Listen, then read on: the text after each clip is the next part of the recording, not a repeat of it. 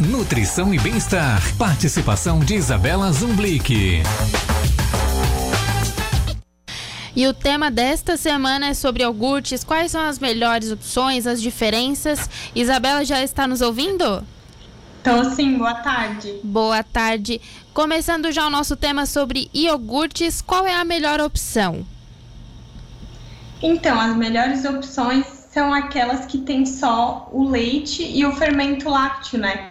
Então, a gente deve sempre ler a lista de ingredientes. Essa é a principal é o principal meio para a gente fazer boas escolhas nesse caso. Não só a tabela, né? Muita gente acaba olhando a tabela nutricional, ali as calorias, é, mas a gente tem que ler a lista de ingredientes e aí ter dois ou no máximo três ingredientes, é, que aí são aqueles com sabor neutro. E aí a minha dica no caso é bater com fruta, né? Ou comer com fruta picada, comer com canela, com um pouquinho de mel para quem pode, granola. Os tradicionais que a gente vê, né, aqueles com sabores bem diferentes e tal, é, geralmente eles são cheios de açúcar, de corantes, de aromatizante. É, a maioria, por exemplo, sabor morango, mas nem tem morango dentro, né? Só corante rosa mesmo. Então a gente tem que tomar bastante cuidado e ler sempre a lista de ingredientes. E realmente existem diferenças entre aqueles iogurtes de bandejinha, aqueles de sachê e realmente esses que são mais naturais. Isso, a, a principal diferença é realmente os ingredientes. Tem desde os mais puros, né, até os com mais corantes, com mais aromatizante. E também aí tem a diferença entre os integrais e desnatado, né, que aí é a mesma coisa que o leite. O desnatado ele tem menos gordura é, mas também muitas vezes, por ter menos gordura, eles acabam enchendo de açúcar justamente para compensar essa, essa falta de gordura, né? Então a gente tem que cuidar também. E Isabela, é, quando a gente fala em algumas diferenças, por exemplo, tem uma, uma dúvida que a gente sempre vê na internet se tomate é fruta ou se é legume. A mesma coisa iogurte, ele é um tipo de queijo, é isso mesmo? Então, o iogurte em si, não. O que eles falam é que o, o danoninho, né, é um tipo de queijo. Mas o iogurte, ele é feito da fermentação do leite, né? E o queijo é da, da acidificação, digamos assim, do leite. Essa que é a principal diferença. Os dois é, são a partir do leite, são usadas bactérias, né? Bactérias boas, mas são processos diferentes. Certo. E o kefir, ele é um tipo também de iogurte? O kefir é mais próximo mesmo, né, do que o queijo, por exemplo. Ele é um produto lácteo fermentado também. É, a diferença é que ele tem aquela colônia, né, aquele, aqueles grãos do próprio kefir, assim, que são as bactérias boas. E aí a gente coloca o leite, né, e elas fermentam o, o leite e, deixam aquele aspecto mais espesso. É, e a, elas também conseguem se autorreproduzir, né? Então elas vão crescendo. A gente, quem já experimentou, né? Já tem, teve o kefir em casa, vê que elas começam a crescer, crescer, que vai cada vez mais leite. Tem gente que nem dá conta, é, porque vai rendendo cada vez mais. E aí ela produz a bebida que é um pouco mais espessa, assim, do que o leite. E geralmente ele é mais ácido, então tem gente que às vezes também não curte muito por causa disso.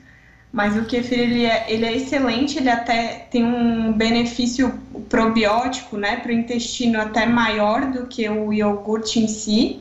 E ele pode ser uma opção para quem tem intolerância à lactose, porque ele tem um pouco menos de lactose do que o iogurte. Essa fermentação tira um pouco da lactose.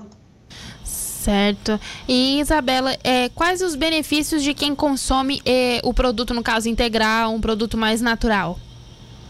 Então, aí esse o iogurte puro, né, o mais natural, ele tem as bactérias boas, né, que vão fazer bem para o intestino. É, e além disso, tem proteína, tem gordura no caso do integral, né, tem um pouco de gordura, que nesse caso é bom porque dá mais saciedade, né? Então a gente não fica com fome tão cedo depois, quando tem aquele, aquela quantidade pequena de gordura. E ele tem também minerais. É... Aí o que a gente tem que cuidar, como eu falei, é, é, por exemplo, com os aditivos, né? Com o açúcar, porque às vezes quem compra assim com a intenção de ter o benefício né, para o intestino, né? Esses aditivos, na verdade, eles pioram o intestino. Então, troca seis por meia dúzia, né? A gente não vai conseguir o, o nosso objetivo. O melhor é realmente aquele mais purinho mesmo. E é uma boa escolha botar frutas, granola como um, um, um conjunto com esse iogurte para comer. Isso, é, é uma combinação excelente, porque daí o, o iogurte ele já tem um pouco de proteína e de gordura, né? E a gente adiciona a fruta como carboidrato bom e minerais, vitaminas, né? E eu acho uma dica boa para quem é, não gosta muito do sabor daquele que é puro, bater realmente com a fruta, né? No liquidificador, no processador, com umas frutas mais doces, assim, a banana, morango, que ele fica realmente igual o iogurte tradicional, né? Só que não tem o açúcar, então é uma opção bem melhor. E Isabela, a gente sempre pergunta: existe é, problemas com o excesso de consumo desse alimento? Se for, se for esse normal, né, cheio de, de aditivos, de açúcar, aí sim, porque ele realmente é um produto industrializado como qualquer outro, né? Tem xarope, tem corante. Mas se for natural, é, geralmente é bem tranquilo, é só em casos mais específicos mesmo que quem tem alguma sensibilidade ao leite, né? A gente pode ter alguns sintomas é, gastrointestinais ou pode piorar a acne para algumas pessoas que têm uma sensibilidade maior, pode piorar a rinite, sinusite. Então, claro que nada em excesso faz bem, né? Mas se for aquele mais puro, de maneira geral, a gente consegue incluir no dia a dia bem tranquilo. Isabela, mais uma vez, obrigada por participar aqui do Estúdio Cidade. Até semana que vem com mais um quadro de nutrição. Eu que agradeço. Até a próxima, então.